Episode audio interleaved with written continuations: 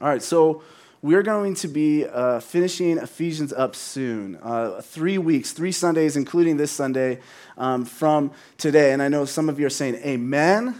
And I'll say it again that's sin. And.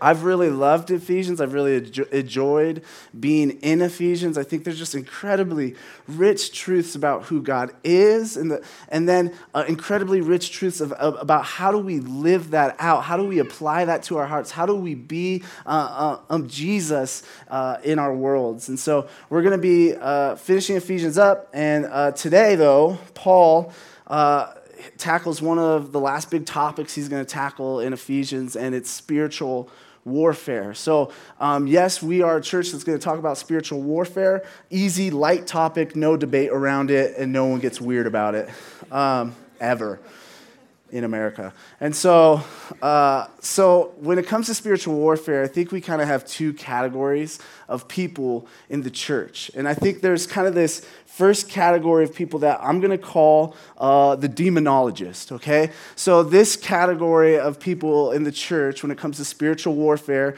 uh, they're demonologists. They know so much about demons. Like, they know their names, they know their ranks, they know where they live. Like, they know so much about demons. And, and, and for them, everything is spiritual warfare. Everything, the, the room feels cold, that's an evil spirit, right? Anthony says the word mentor. Don't say that because there's dementors, Anthony, in Harry Potter. Everything, you lose your shoes, it's the devil. Or a, a, Sunday school teacher takes a Snickers bar away from you and they're Satan. And that's only funny if you were here last week from Vince's message. And so, even I experience this sometimes, uh, at, well, at least once in a big way as a Christian. Me and my buddy Dan, we were on a mission trip and uh, during spring break and we were out on the beach somewhere and we were playing ultimate frisbee and my buddy dan he already has feet issues but he decided that day to wear these uh, skater shoes that have like no support whatsoever. They're just completely flat and then we're playing ultimate frisbee all afternoon and his feet just get jacked up and he's just kind of like debilitated for the rest of the trip and he's crutching but he can't use both of his feet so he's kind of just like hoping for the best with these crutches and so um, he, he just messed his feet up because he made bad decisions about running in flat footed shoes in the sand. But as he was telling people what on this mission trip, what happened to him, every single person to a T was going, Spiritual warfare, am I right? And Dan be like, No, I just ran on the beach for three hours in flat shoes with no support. They'd be like, that's, I mean, that sounds like spiritual warfare. like, and so that's kind of this realm. It's like the demonologist realm, okay? I honestly, though, I think the demonologist in the church is, is, a, is a growing minority of people. Like, not that many people think everything is spiritual warfare. I think more people are kind of over here, and I almost fell off the stage, spiritual warfare. Um, and there's more people kind of over in this realm, and they're the skeptics. They're skeptical of any sort of spiritual warfare um, going on. And if I'm honest, this is kind of where I am. Like, often, if someone tells me something that they think is spiritual warfare or something they thought was going on, I often go, ah, oh, man, it's it's a bummer you're so superstitious. Like, that's what's going on in my head. Like, I honestly think that if there was like a 12 year old girl floating in front of me speaking Latin, I might just say, man, kids these days with their technology and Latin and, you know. And so I think some of us are, are just a little bit more skeptical when it comes to spiritual warfare. And so each, uh, uh there's a quote that sums this um, kind of dynamic up in the church well. And, and pastors, when they preach on spiritual warfare, they're required by law to read this quote. And so this quote is by C.S. Lewis. It's in his preface in the book, The Screwtape Letters. And he says this There are two equal and opposite errors into which our race can fall about the devils. One is to disbelieve in their existence. The other is to believe and to feel an excessive and unhealthy interest in them.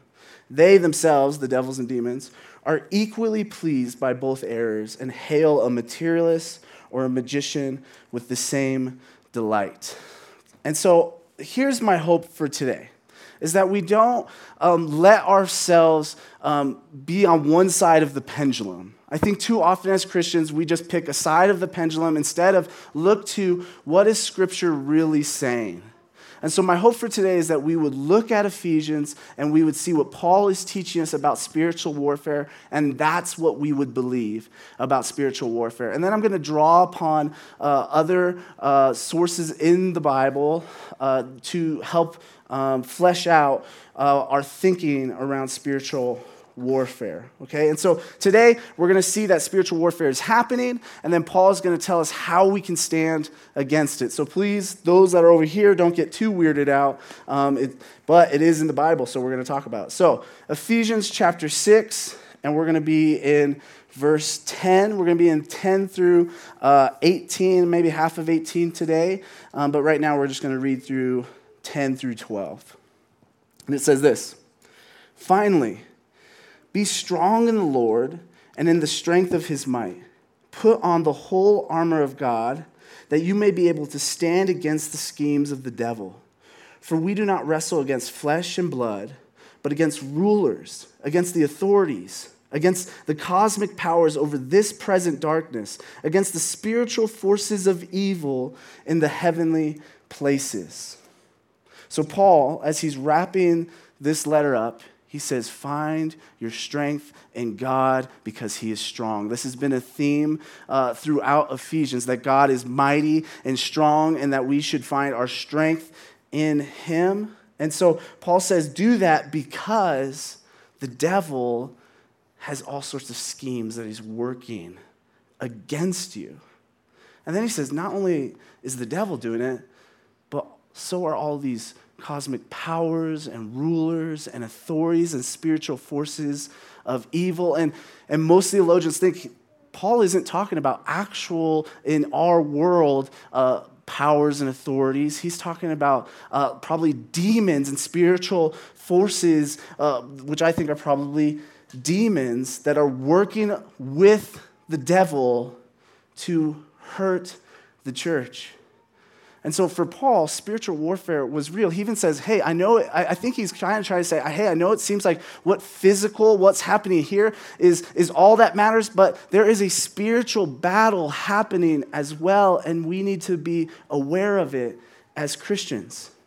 And so I want to break down these verses a little bit more to, to see what it's saying to help, uh, help us know more about spiritual warfare and help us understand what Paul is saying too. Um, the first thing is the Bible says, and Paul thinks, and I think every New Testament author, that the devil is real. The devil is real. There is a real enemy of God who wants to thwart all that God is doing. It's not just an idea, it's not just superstition. There is a real spiritual being referred to as the devil, and I believe that he's real um, so it kind of leads us to go like, who is the devil? And there's these different words throughout the Bible used for the devil, and so there's been some confusion there. But John in Revelation, he clears it up for us. In, in, in Revelation 12, 9, he simply says something like, the devil, who is Satan, just to clear it up for us. And then also in Revelation 20, he interchangeably uses the devil and Satan to refer to the same being okay? And so we believe that the devil is real. And so who is this guy? Well, I think Revelation also helps us understand who the devil is as well. And um, because Revelation constantly refers to the devil as that ancient serpent. That ancient serpent. Over and over again, John refers to Satan as that ancient serpent. Now, the Bible is one story that goes together, and there is only one ancient st- serpent in this story. And it's the serpent in Genesis at the beginning that tempts Adam and Eve to sin. And I know that story is hard to understand and it's hard to make sense of. And it's like, why did he call him serpent in that story and then Satan over here? And I'll, here's my answer I don't know. Okay? But we can know that the, that ancient serpent is the devil, is Satan. And the Bible, the authors of the Bible, and the, the church believes that the devil is real. So, Paul also thinks that the devil wants to thwart all that God is doing. It seems like that is the, the devil's prerogative, or what he's trying to do. He's trying to, um, anything that God has touched, anything that God has made, the devil wants to thwart that. The devil wants to hurt that. The devil wants to combat against that. And so he has all kinds of schemes in which he does this. And I think that's why um, sometimes in the West, in America, or even here, um, we might not see, like, see these active movements of the devil because he has different kinds of schemes. But if you talk to people from other countries, they'd be seeing that little girl float and speak in Latin. And I don't know why that the devil works that way or has these different schemes, but it's because he wants to thwart what God is doing and he is employing all these different schemes against humankind and against the saints, which is the Christians in particular. Not only that, is it says that he has help. So it's not just the devil, Roman uh, the earth and, and, and doing this. He, he, the story that you can piece together throughout parts of the Bible is that the devil was an angel that rebelled against God, but he brought all these other angels with him, and God cast them out away from him, and they became uh, Satan, and then uh, the, the angels became demons. And so these um, beings are all together working to thwart what God is doing. Okay? So, um, it, it kind of leads us to this question like, how is it that these evil spiritual beings, um, how is it even possible that they can affect us? And, and I think it's interesting how it says there um, in, that they exist in the heavenly places. So don't hear that as heaven where God is, but really what Paul is trying to say is they exist in the spiritual realm. And even if you go throughout the Old Testament, Daniel in particular, you'll see kind of this picture. And it's a weird picture, but it looks as if the spiritual realm is kind of operating alongside our realm at the same time. I don't know if they are, are kind of joined and it's like there's like a demon right here or something, but I don't know how that exactly works. But these, uh, the devil and these demons live in this spiritual realm. And so the reason I think that they can affect us is because God, when He created humanity, when He made us, He didn't just give us a physical nature. Although our physical nature is really important, and I think the church forgets that. Like, who, this body that you have is the one that God wants you to have. Sure, He's gonna resurrect it and redeem it one day. But, but that's part of who you are. But there's also a part of you that is the spiritual component of who you are, this soul um, uh, inside of you. And humans, we're not one thing or the other. We're not just a soul, we're not just a body. God has fused these things together. That's why He's going to resurrect us one day, and we're not just going to be like ghosts or something, okay? And so, uh, because we have this uh, spiritual component to us, I think that's the way that, that the devil and these uh, uh e- other evil spiritual beings um, interact with us. I think they somehow, and maybe that's a little bit too weird, but they somehow have access to this spiritual component uh, of us and they have some sort of power, and so they, they use that power for evil and, and try to um, oppress us and really just thwart what God is doing. And so, here's what I want to do for the rest of the sermon is I want to um, paint with, with broad strokes five things that I think Five things that Satan does to attack humanity and the church in particular. Five broad strokes. And so these, we're going to see all of these things throughout Scripture. I'm not going to get heavy into like um, what happens if you play with a Ouija board or something like that. I'm not going to get heavy into that because we could spend like 75 hours talking on that kind of stuff. But there's these five broad strokes that I want to talk about um, that I think how or how Satan attacks uh, the church and humankind, I think. And then what we're going to see in the rest of the text is, is what Paul tells us and how Paul tells us to withstand those things. Okay, so that's the rest of the sermon. So um, before I get into these five uh, kind of broad categories of what Satan does to work against us, um, just to note, I want you guys, and I think Paul did, and I stole this from a pastor uh, at Redemption Tempe. Uh, I want you to be aware, but not afraid. So even now, you might be getting a little freaked out that there's these evil um, demons and, and Satan working against you, and, the, and that's what the Bible talks about. But, But the posture that Paul, I think, wants us to have is one that where we're aware that this is going on, but we don't have to be afraid. Remember, Paul started off saying, Find your strength in the Lord's strength. God is stronger than Satan or any demon. And so just know that as we talk about this, you might start to get freaked out, but um, uh, just wait a few minutes and we'll, we'll talk about some of what God gives us in order to combat those things. And we don't need to be freaked out because we can just be aware of what's going on. So, uh, the first thing that I think Satan does and, and how he operates and how he attacks the church and how he attacks humankind, even, is uh, I think he wants to deceive us. He wants to deceive us. Okay, in the Bible, we see this with Adam and Eve. When the serpent, when that ancient serpent, when Satan is talking to Adam and Eve, um, he's really just deceiving them. He's like, Did God really say that? Well, guess what? If you eat the fruit, you'll become like God. And he says all of these things to deceive them.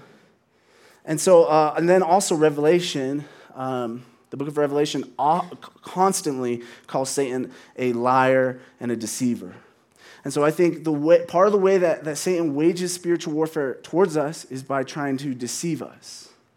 Um, he wants you to think God isn't real. He, he, or he wants you to think the portrayal of him in the word is inaccurate or incomplete or something like that.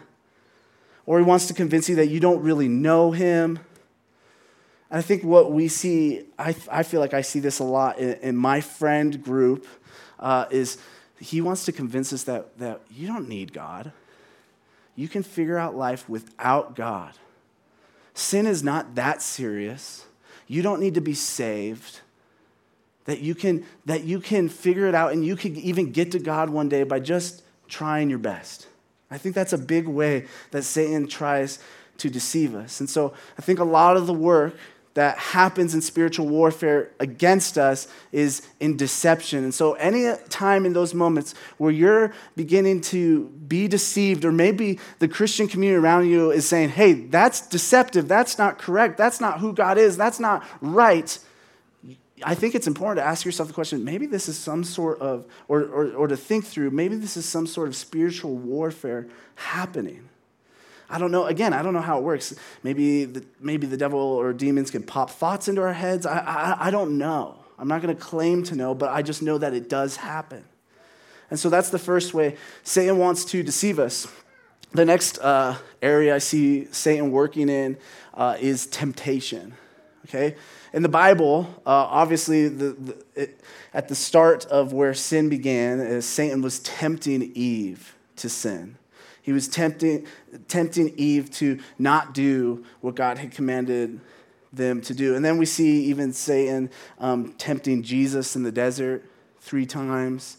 Um, and then even in Corinthians, when it's talking about husbands and wives um, uh, chasing after purity and, and having a, a, good sort of life that I won't say in front of the kids, uh, he says that Satan comes in and tries to tempt husbands and wives out of that.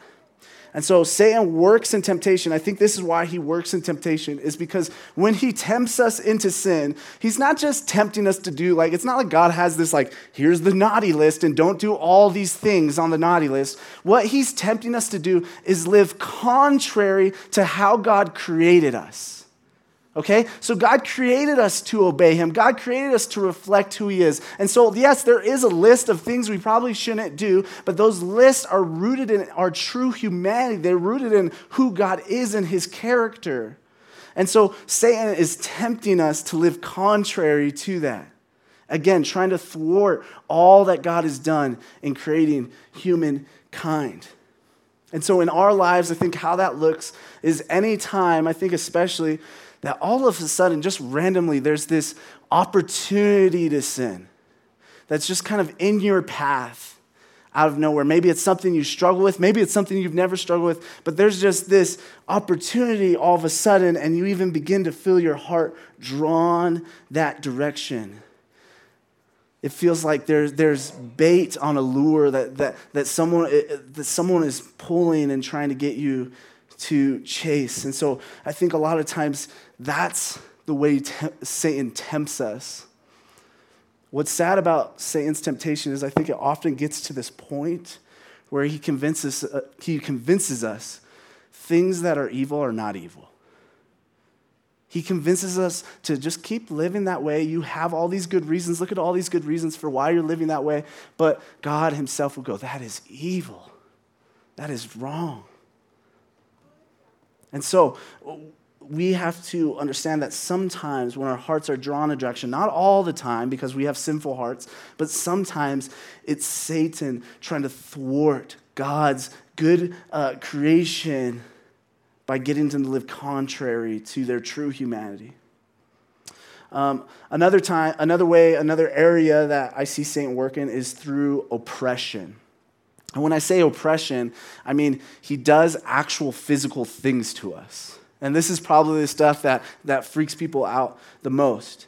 In the Bible, uh, we see this with Job.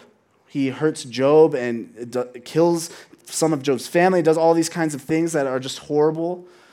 Um, we see this in the Gospels where um, time and time again people are afflicted and they're in pain and they're going through certain things. And uh, in those moments, it's a direct correlation to what Satan is doing. And so, hear me, I'm not saying all physical maladies are Satan or demons, but I'm saying some, and it's probably very few.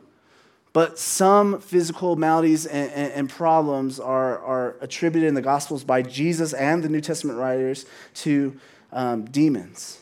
Um, another part, like kind of a subcategory in oppression, is possession. Like, there's this weird thing we see throughout the New Testament, and some of you maybe even have seen this in real life. I never have, but where um, demons or Satan can kind of like enter us and control some of our faculties, if not all of our faculties, and we're possessed. This is kind of what the movie The Exorcist is based off of, and this is where we see uh, like legion um, in the Bible and Jesus casting out um, a, a whole legion of demons. And I want to say this about possession is if you're a Christian, you can't be possessed. I think there's this, I've heard different strands of Christianity try to claim that as a Christian, you can be possessed by a demon. And it just doesn't make sense to me because Christians, we have the Holy Spirit inside of us. Ain't no demon gonna be able to kick out the Holy Spirit. All right? That's how you gotta talk when you're talking about spiritual warfare. All right? No demon can kick out the Holy Spirit. And so don't buy into that lie. Or if there's some people around you talking about these things in weird ways, saying, yes, you can get possessed as a Christian, I would say, no, you can't because of the Holy Spirit inside of you. And so, uh, in our lives, uh, these different things, these different sort of oppressions, except for possession for Christians, they, they can happen sometimes. And so sometimes when we're experiencing something physical or sickness or whatever it might be, sometimes it, it is the devil. It is spiritual warfare. It is a, a demon or something like that. Sometimes. All right? The next way I see Satan working is he accuses um, he accuses. So we see this in Zechariah 3, where God is uh, ordaining this high priest Joshua. And Satan comes up and says, uh, and begins to accuse Joshua. And it seems like God says, No, no, no, no. You cannot accuse this man that I've chosen to be a high priest. In fact, I'm going to give him new, clean garments that come from me. And you can't accuse him, Satan, because I am making him righteous. Um, we see in Revelation, uh, he's just referred to time and time again as the accuser. So, in our lives, how I think this works and how Satan attacks us in this is um, I think it's often when you get this thought in your head or this feeling or whatever it might be that you're not good enough to be a Christian that, that there's just something about you where you just don't deserve to be a Christian. And before we talk about the armor of God, listen, none of us deserve to be a Christian. That's the whole point of this thing. Jesus has given us what we don't deserve. But I think when it comes to spiritual warfare, often our sin will weigh heavily on us, where we'll feel this immense amount of guilt or constantly And, and I don't mean in an appropriate way. There's an appropriate level uh, uh, to, to be grievous of your own sin. But there's then a, a, level where even the Christian community around you is going, hey, you are thinking way too deeply about that. You're letting that come into your life too deeply. And I, I wonder if sometimes that's uh, the accuser working. Satan working to accuse us and convince us that the gospel is not for us when it is for everyone. All right, so Satan accuses. The next thing that I see Satan doing is the last thing, the fifth thing, is Satan loves to divide. In the Bible, we see this, right? Right? It, what Satan did in the garden divided in so many ways. It divided human relationship with God. It divided human relationship with each other. We can just, you just go to Thanksgiving and you experience that.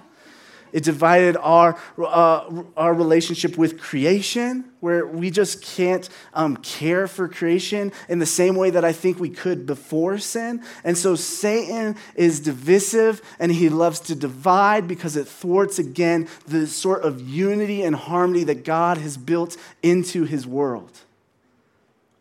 And so he wants, in our lives, how this looks is he just wants all of us divided. Satan truly wants all of us divided. He wants every sort of uh, human relationship, he wants every family, he wants every human institution divided. I think it's no mistake that throughout history, we often see division, and it's often over the dumbest stuff. That people are just like, no, I can't eat with you. No, I can't live with you over stuff that is just dumb. Like we see this in Ephesians. Like they were like, You're not circumcised? I can't be with you. Like that's just crazy. And time and time again, I think that is spiritual warfare. I think that's Satan working to divide the unity and harmony that God originally created. And so I think Satan works in all these sorts of ways. He, he accuses, he divides, he tempts, he deceives, he oppresses. And I want us, again, to be aware but not afraid because Paul tells us why we don't have to be afraid and how we can withstand these sort of attacks in verse 13. Verse 13 says this Therefore, take up the whole armor of God that you may be able to withstand in the evil day, and having done all, to stand firm. So we can be aware of spiritual warfare but we don't have to be afraid because, friends, we have the armor of God. The, the very armor of God. Isaiah, uh, all throughout the book of Isaiah, this prophet Isaiah talks about this Messiah who's going to come and he's going to save us. And often when he describes uh, this Messiah, he describes the different sort of armor that he, this Messiah is wearing. And we're going to see that, that Paul references a lot of those same pieces of armor. And so Paul says to us, even though spiritual warfare is happening, guess what? You have Jesus who has given you his armor. He has given you the armor that he carried into creation to renew all things. So you can put on Jesus' armor. You can look to him for strength. When spiritual warfare is happening to you, you have Jesus. So even though we have Jesus, there's also this component of us being active in seeking that active in putting on the armor. We have an active faith that although God is doing everything we need to be saved, and although He is the one protecting us from spiritual warfare, there is this kind of active relationship that we have with God, in which, uh, in this case, we put on the armor of God. And we look to put on the armor that Jesus secured for us. Okay, so let's read through verses 14 through 17 to see the armor that God gives us.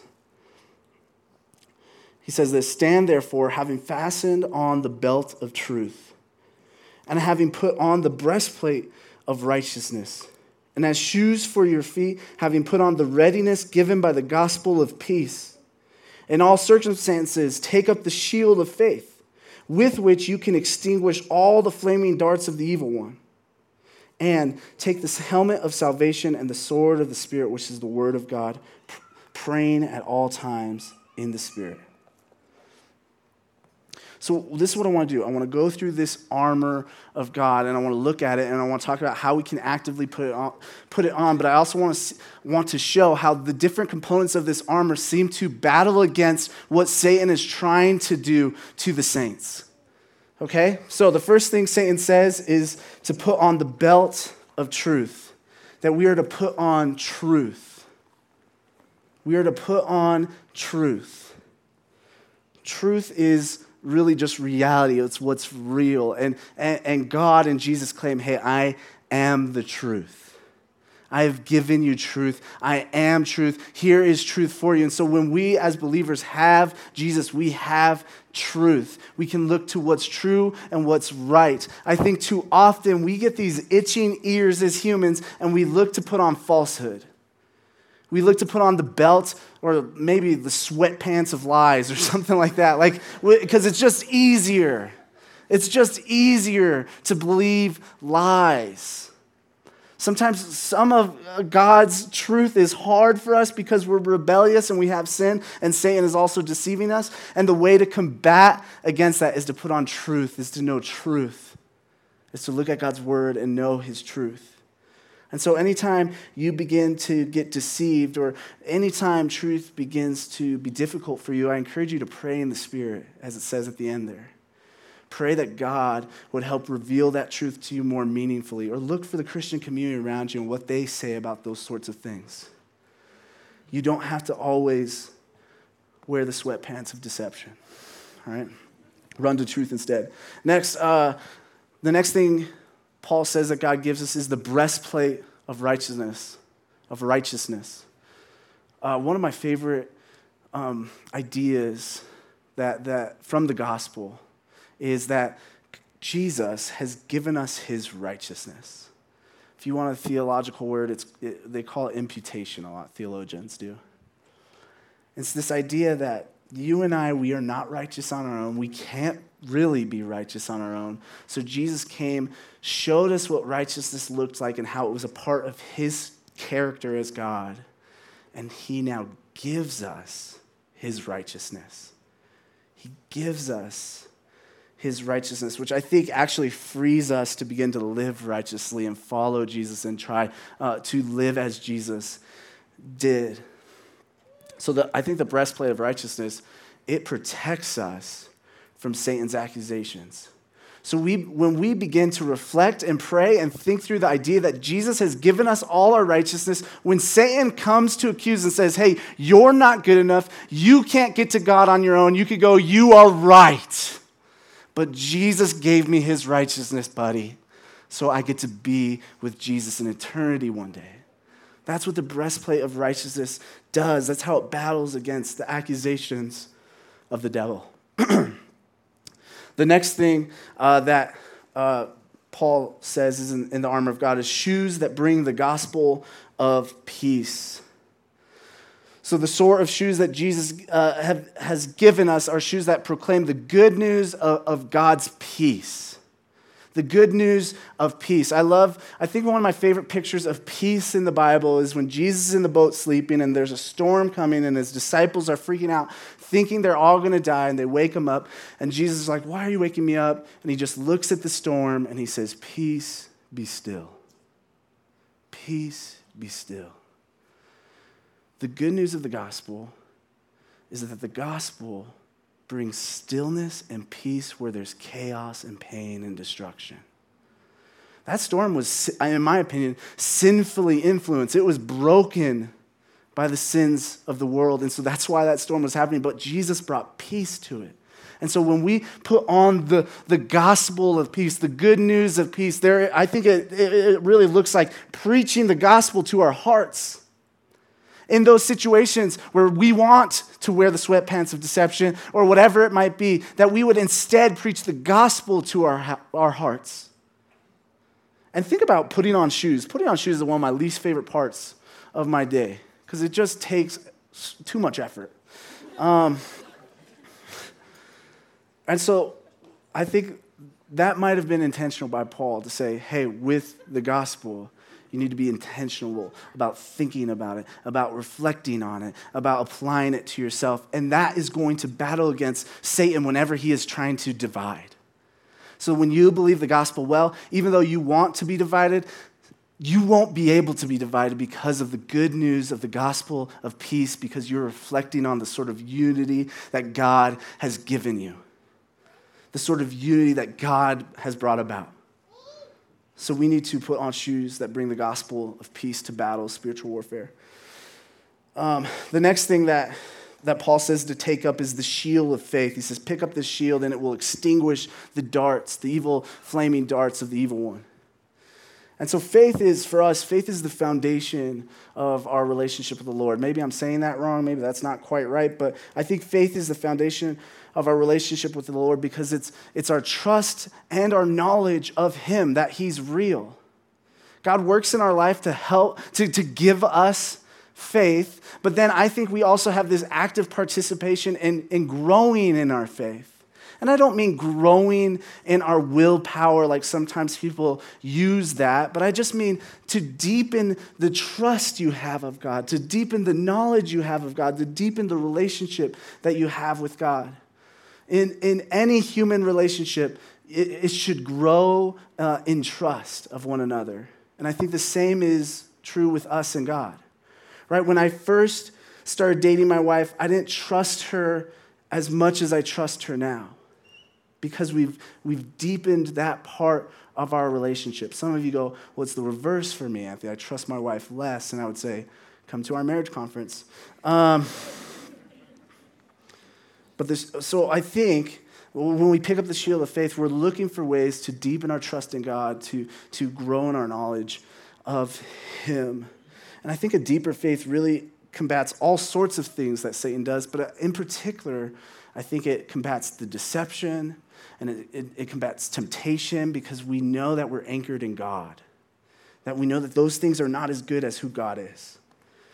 Okay, uh, a couple more. The helmet of salvation is what Paul tells us to put on. One time, uh, I wanted to go to Five Guys with my friend, and we didn't have a vehicle, but he had a motorcycle. And so we got on this motorcycle together, and he didn't have a helmet for me. And I was terrified the whole time. The whole time I was anxious. The whole time I thought, ah, this is it. I'm going to pop off this thing. My head's going to explode on the ground. It's going to be sad.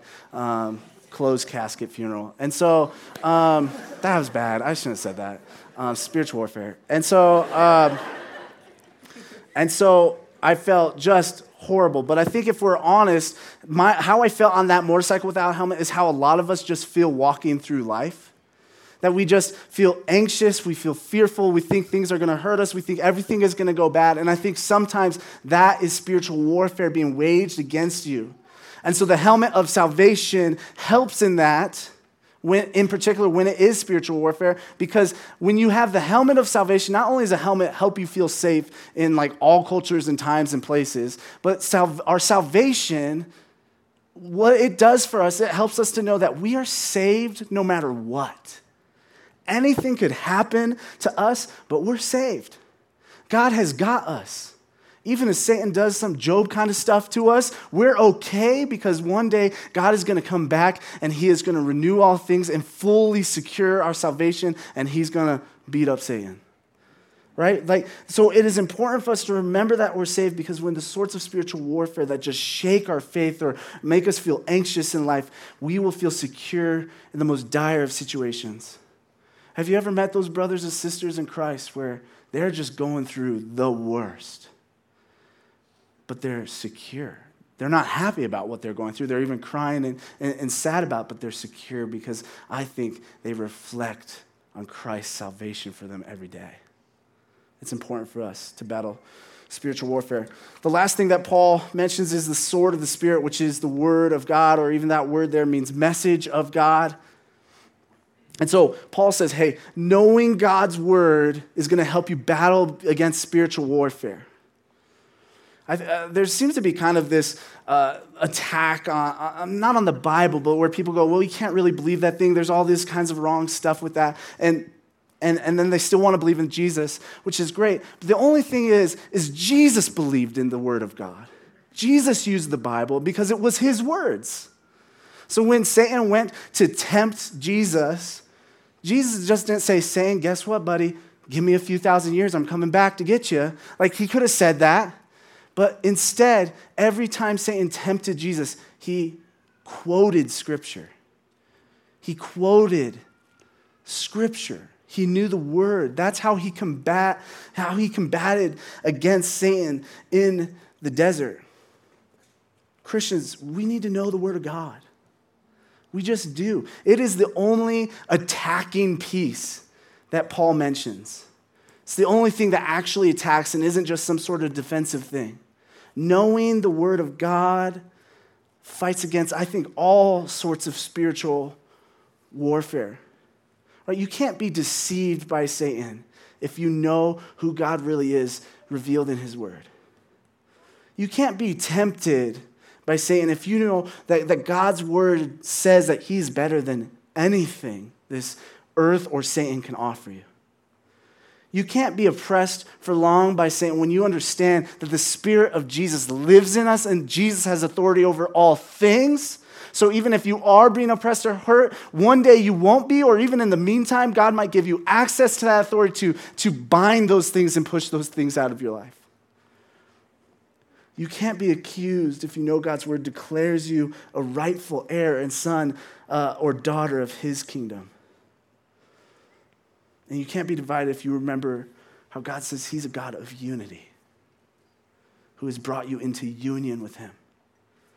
So, friends, we should put on the Word of God. We should use the Word of God. We should know the Word of God.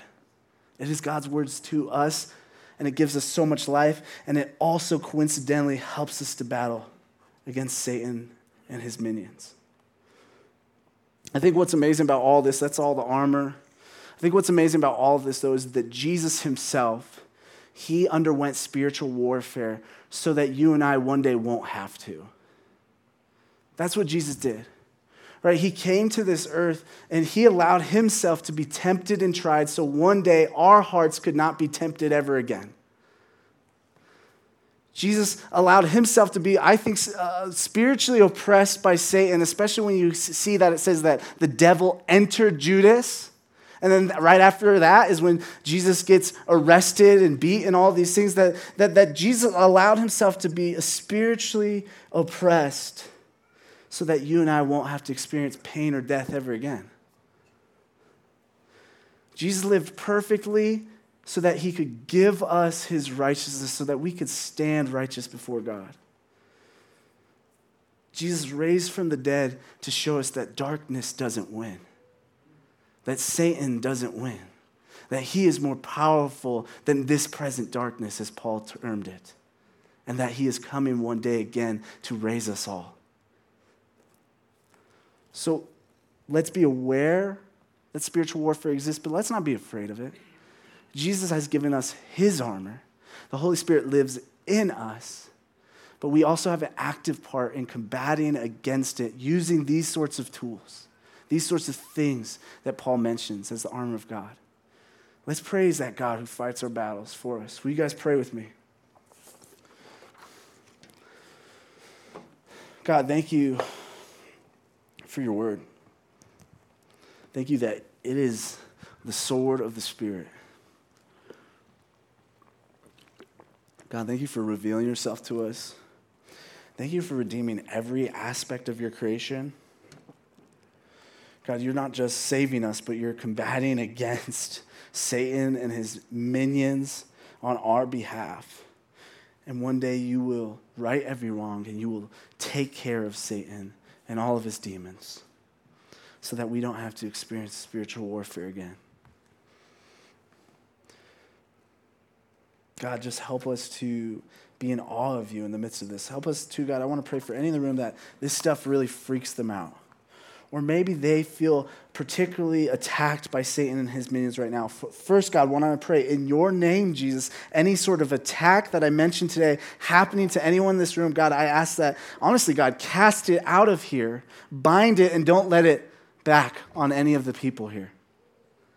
But then, too, God, if, if Satan is causing us to fear too much, help us to put on the helmet of salvation and know that we're saved. God, we, we love you and we need you. and we're thankful for you. Amen.